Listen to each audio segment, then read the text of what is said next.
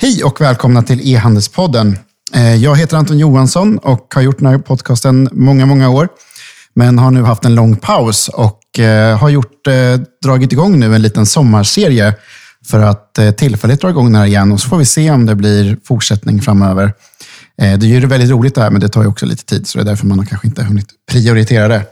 Eh, Men väldigt kul att vara igång igen. Eh, Och eh, under den här sommaren så har jag tänkt spela in några avsnitt då med min kompis och branschkollega Pelle Pettersson. Välkommen! Tack så hemskt mycket. Superskoj att vara här och e-handelspodden är faktiskt en av mina favoritpoddar. Så det har varit lite tråkigt att ha varit uppehåll måste jag säga. Ja, och det har blivit ganska många års uppehåll, men nu så får vi se om det blir någon, något tillägg och kanske lite mer som det här, vem vet? Lite, vi lite mer kör samma personer varje gång. Vi gör det så under sommaren i alla fall och där vi pratar om lite olika teman. Vi har pratat om KPI till exempel och så vidare, men nu så har vi ett annat tema i åtanke och vad är det, Pelle? Eh, Idag tänkte vi prata lite om corona och hur den har påverkat allting och framför allt vad man faktiskt kan göra för typ av besparingsprogram eh, som följd av eventuella coronaeffekter. Exakt. Både jag och Pelle är ju sådana som eh, by nature är lite mer entreprenörer, så vi gillar ju tillväxt och growth och liksom eh, heydays och så vidare. Men nu har vi fått jobba väldigt mycket med besparingsprogram och faktiskt gå in och, och nagelfara i olika kostnader hos våra kunder och eh, med sådana vi jobbar med och sitter i styrelsen för och så vidare. Ehm, både jag och Pelle får ju i det se väldigt många bolag. Både från liksom styrelsehåll, där vi sitter i styrelsen och rådger vissa styrelser. Vi liksom jobbar med vd och ledningar. Och vi jobbar också med liksom den operativa delen. På det sättet har vi väl fått lite koll på var man kan få effekt i och dra i kostnader och varför, eller hur? Verkligen. Och tittar man på coronadelen så har det egentligen fått tvådelad effekt där vissa e-handelsbolag har gått otroligt bra och då krävs det en viss typ av åtgärdsprogram. Men också vissa e-handlare som inte har gått lika bra och där det krävs en annan typ av åtgärdsprogram. Och det är väl lite det vi ska prata om idag egentligen. Exakt, och försöka dra ner kostnader och så här. Det är ju, sånt sker ju hela tiden, men det som är intressant nu under corona var ju att man behövde göra det under en väldigt snabb, kort period, vilket har gjort att man kanske lärt sig lite mer än vad man normalt gör när man bara liksom optimerar egentligen. Eh, jag menar, det finns ju flera av våra kunder som har tappat 80 procent av sina intäkter och då försöka få ner sina kostnader med åtminstone någonting som åt det hållet, alltså 40-50 procent. Det är ganska aggressivt på bara några veckor. Jag ska fördela det i två olika delar. Det ena är, som du säger Anton, kortsiktiga eh, wins som man måste göra. Dra i handbromsen, även kallad. Eh, och Sen ska jag fördela det in i långsiktiga egentligen, nedskalningar, om man ska kalla det. Och Det kan handla om omorganiseringar eller på sikt göra förändringar i hela sin struktur.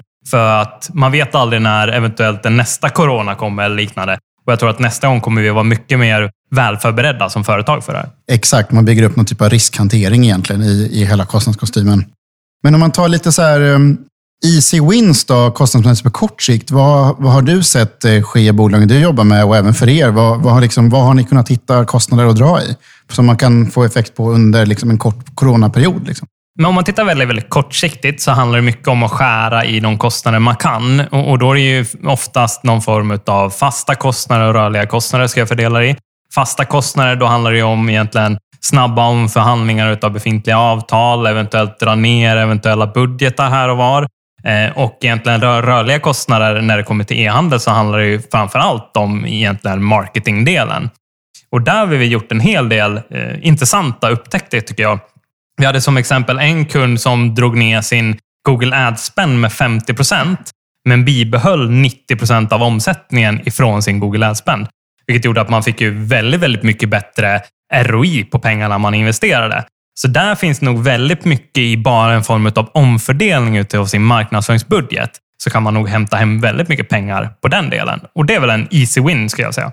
Ja, men verkligen, och den, och den kan ju även bli långsiktig. Till exempel då att vissa av de kanske som har suttit och jobbat med säg SEM då eller någonting, kanske kan sitta och jobba med SEO långsiktigt istället för att de hinner fokusera på det istället. Verkligen. Det jag tycker var positivt ändå, om man ska säga någonting med corona, så är det ju att man verkligen inser vad olika kanaler har för värde för din affär. Och där SEO och kanske CRM också till viss del har fått liksom ett ökat egentligen attention. SEO blir mer och mer, det har alltid varit viktigt, men det blir mer och mer viktigt, speciellt i sådana här sammanhang, när du inte har råd eller möjlighet att investera lika mycket i paid. Eh, men även CRM, att ta hand om din målgrupp och dina lojala kunder, betyder mycket bättre. Det blir också mycket, mycket viktigare. Och, och det är någonting som ehm, vi har jobbat med flera kunder, att jobba liksom mot egentligen en målstyrning som handlar om att väldigt aktivt nu jobba mot organiska och icke-köpta kanaler. Det är klart att de kostar också, men att man så här över nu närmsta två åren verkligen ska öka den andelen i bolaget. För den kan ju också skala ganska bra ofta.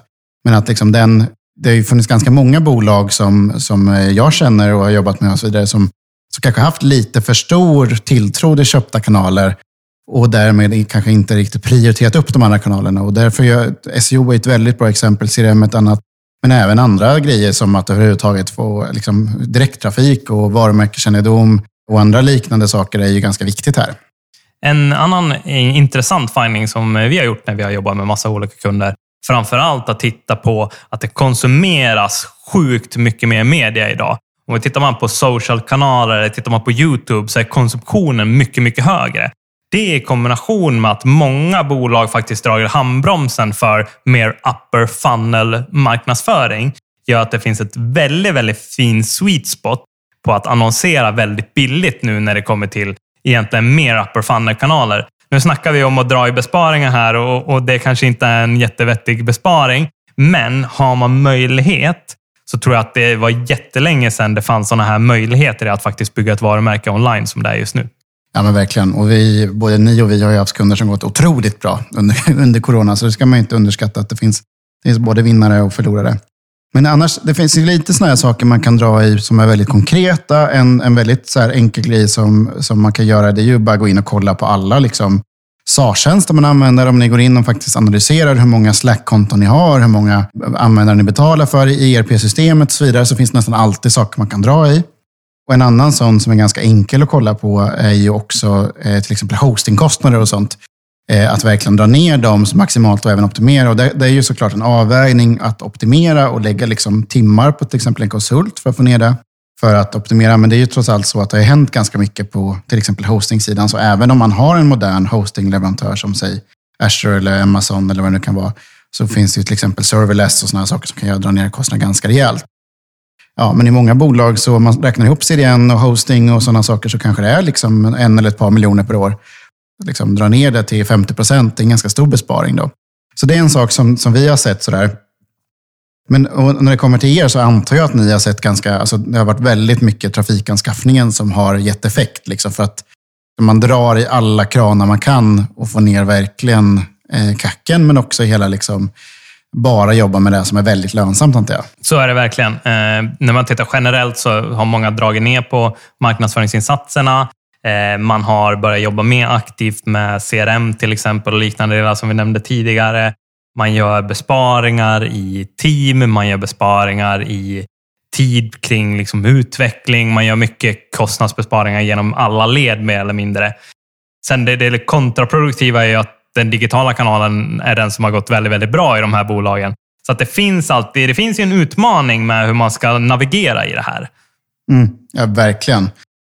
Och, och sen så tror jag att det, liksom, det blir ju en, en sån här avvägning som man ser också. Att så här, antingen så kör man på och fattar att den här kanalen, eller så permitterar man. Och då finns ändå ingen som riktigt kan dra nytta av all den här möjligheten också. Så det har verkligen varit en balans där vi ser att de som lyckats bäst egentligen är de som liksom hittat någon slags balans mellan att permittera vissa kanske så här, nya investeringar eller liksom sådana anställda som kanske inte är riktigt lika... Det kanske inte är superviktigt att ha jättesnabba returhanteringar just nu.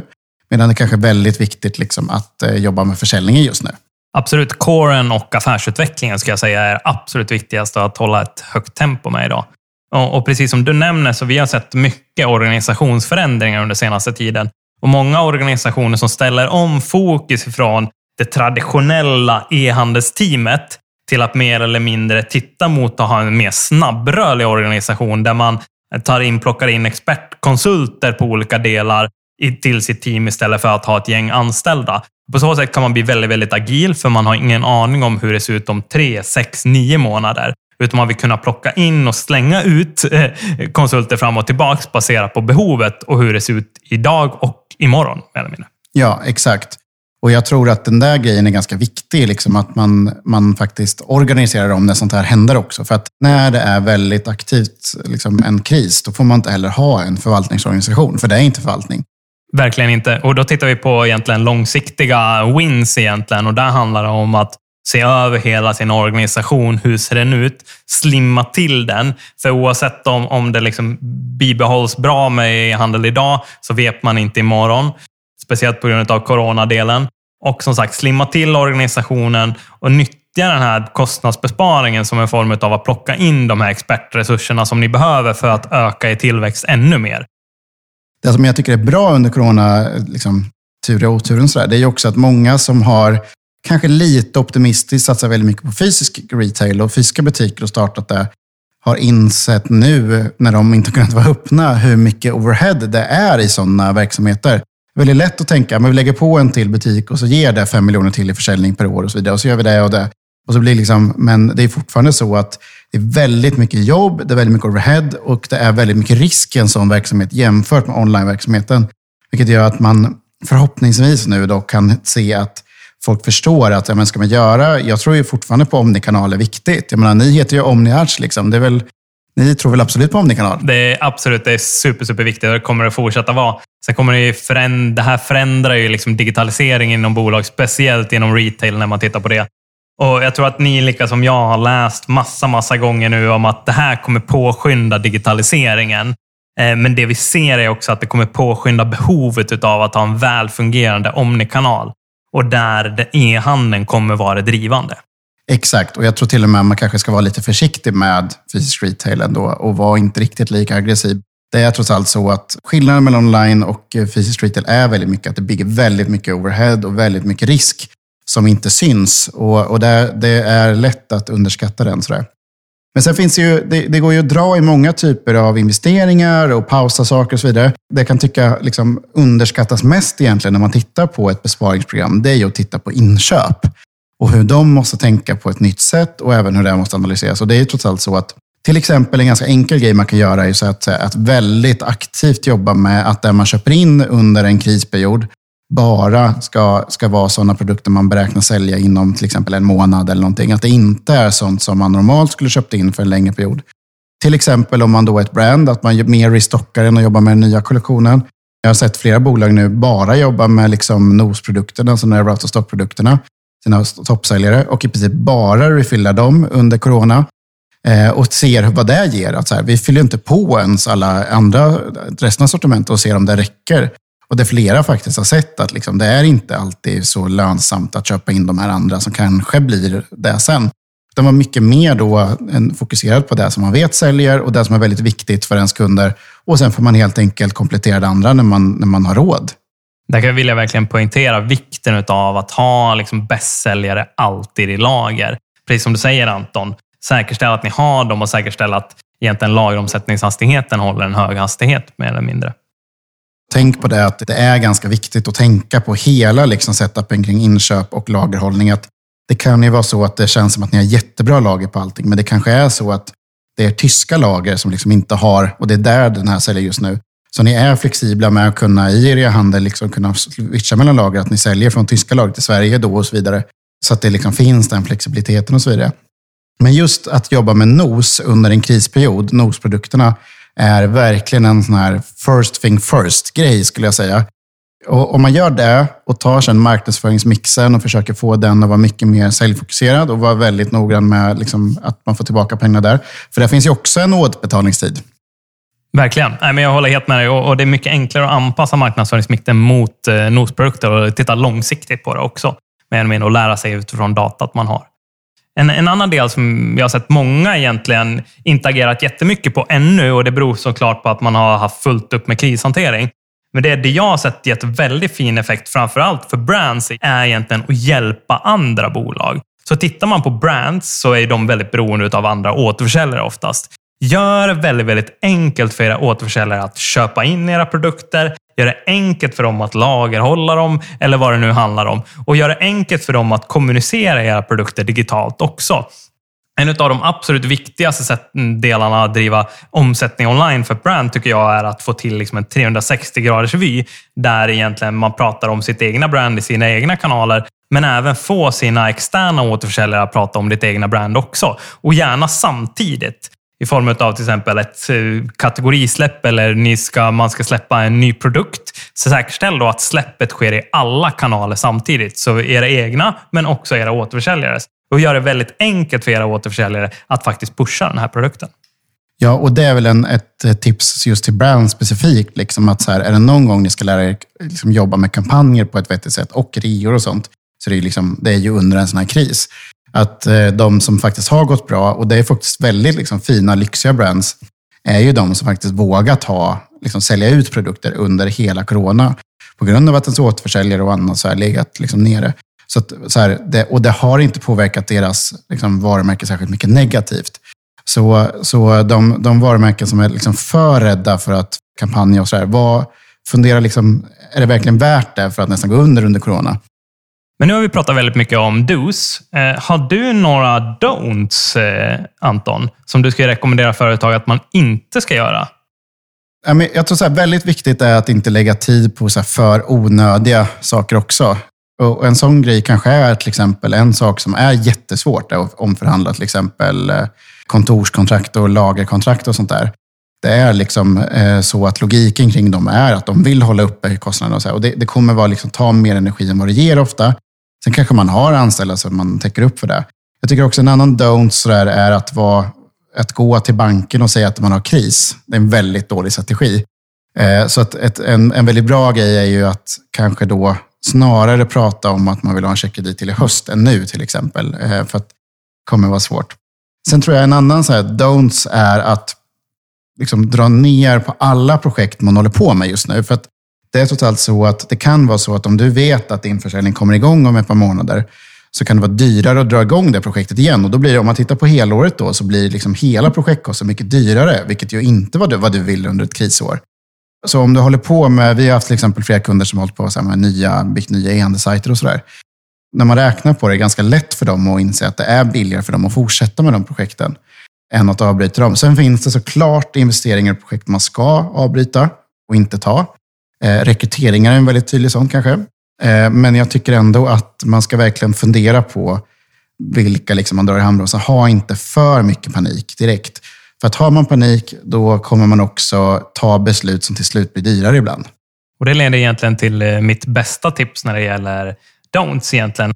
Bli inte passiv mer eller mindre. Eh, det, vi har sett många bolag som har stannat upp helt och hållet. Utan ta beslut oavsett om det är att man bör fortsätta eller inte. Det finns oftast någon typ av beslutsdata som gör att du kan fatta ett beslut. Så bli inte passiva och stilla som bolag, utan fortsätt vara agila. Allting handlar ju om en viss agilitet och även man kan hela tiden omförhandla eller omfundera kring sina beslut kontinuerligt.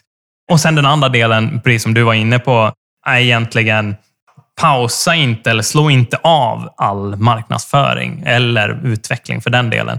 Bibehåll det. Även ifall man skalar ner till en viss del, så bibehåll och fortsätt köra. För annars kommer det bli en väldigt, väldigt uppförsbacke när det väl drar igång igen.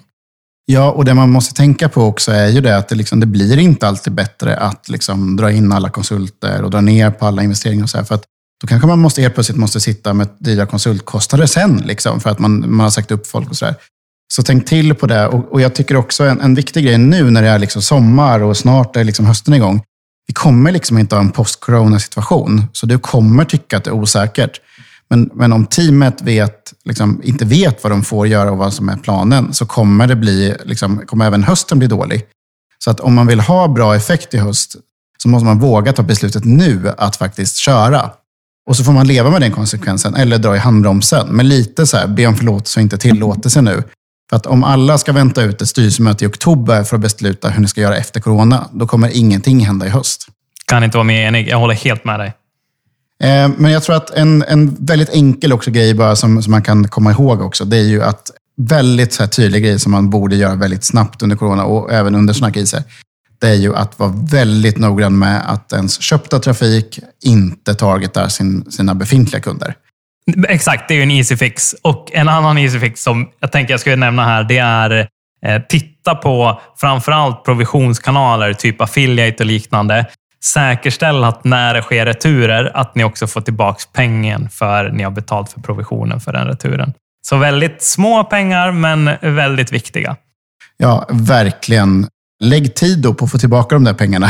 Alltså att rapportera in det där, det är liksom en vettig investering under corona. Verkligen. Tvinga er att tänka vad ni ska vara liksom, om ett år och inte bara vart ni ska vara i höst. Här, för det kommer vara grejer som är jobbiga. Och jag, jag tycker så här, Kostnadsbesparingsprogram är väldigt bra och det kan ge, ge väldigt bra kort effekt. Men problemet med dem är att alla blir paralyserade av dem. Om ni har tänkt att ni ska växa nästa år och inte kommunicerar det förrän i december, då kommer ni inte växa så mycket nästa år. Så börja planera för att så här, okay, vi ska växa nästa år, så vi måste rampa upp redan under hösten. Så, så var väldigt tydlig mot det, för annars kommer folk sitta och vara rädda för att tappa sina jobb och också rädda för att så här, vågar jag spendera pengar så får jag sparken. Och så får det absolut inte bli. Var transparent, var tydlig i målsättningen. Få alla att jobba emot det målet ni sätter. Oavsett om det är att man ska pausa mycket eller gasa fullt, så var väldigt transparenta i organisationen med de delarna. Ja, och självklart ska man eh, förhandla för att få ner kostnader. Eh, men tänk då också på att det enklaste inte är att omförhandla kontrakten för evigt, utan det enklaste är att få så här närmsta året-typen av förhandla ner konsultkostnader lite grann, förhandla ner systemkostnader, förhandla ner liksom lager och ring liksom era fraktspeditörer och kolla om de kan ge rabatter under en period. Men de kommer ha väldigt lite mandat att omförhandla totalt, för de har också gått dåligt nu. Jag tror enklast är egentligen året ut mer eller mindre har vi sett att det varit väldigt eh, effektivt att förhandla kring. Ja, eller bara liksom tre månader eller liksom ja. sommaren eller vad som helst. Se till att folk får blöda lite, men se till att de får göra det under en kort period. Då kommer man lättare att gå med på det. Om ni vill ha det för evigt, då, då kommer det bara bli dålig stämning och ingen kommer riktigt tjäna på det. I, i övrigt då så kan jag bara tipsa liksom om att så här, finansieringsmässigt så finns det såklart massor lösningar. Men eh, liksom, räkna inte med banken, utan räkna med, hellre med Skatteverket eller andra typer av lösningar. Och Jag vill också poängtera det att liksom, gå inte till en riskkapitalist eller en affärsängel när ni har gått dåligt. Nej, avvakta tills ni har fått eh, ordning på skutan igen. Eh, då kommer det bli betydligt mycket enklare och ni kommer få någon helt annan peng för era delar i bolaget mer eller mindre. Ja. Och, avslutningsvis, liksom, det är ju viktigaste är att få in, att få in cash. Liksom. Eh, och då handlar det om att sälja ut lager till exempel och det handlar om att, att våga göra det. Och, eh, alltså, tänk på det, att nästan alla ni konkurrerar med har kampanjat nu hela corona. Så att om ni inte säljer så kan det ju vara för att ni inte har kampanjat. Bara så att ni tänker på det. Det är nog inte kanske bara för att ni är dåliga, utan för att era konkurrenter har sålt ut saker. Exakt, rätt produkt, rätt pris. Och återigen, se till att ni inte skalar bort all marknadsföring när ni kampanjar, för då kommer ni ändå inte få tillräckligt mycket räckvidd på den. Utan gasa på alla sätt när det är dags att sälja ut. Exakt. Och eh, var hittar man dig, Pelle? Mig hittar man på LinkedIn framför allt. Pelle Pettersson. Eh, lägg gärna till mig. Och var hittar man dig, Anton? Mig hittar man på LinkedIn, Anton Johansson, eller Instagram, Anton Johansson. Eh, men också, ni får ju såklart följa e-handelspodden i sociala medier. Och vad heter ditt företag? OmniArch. Följ gärna på LinkedIn. Ni får gärna följa Grebban också, så hörs vi snart igen.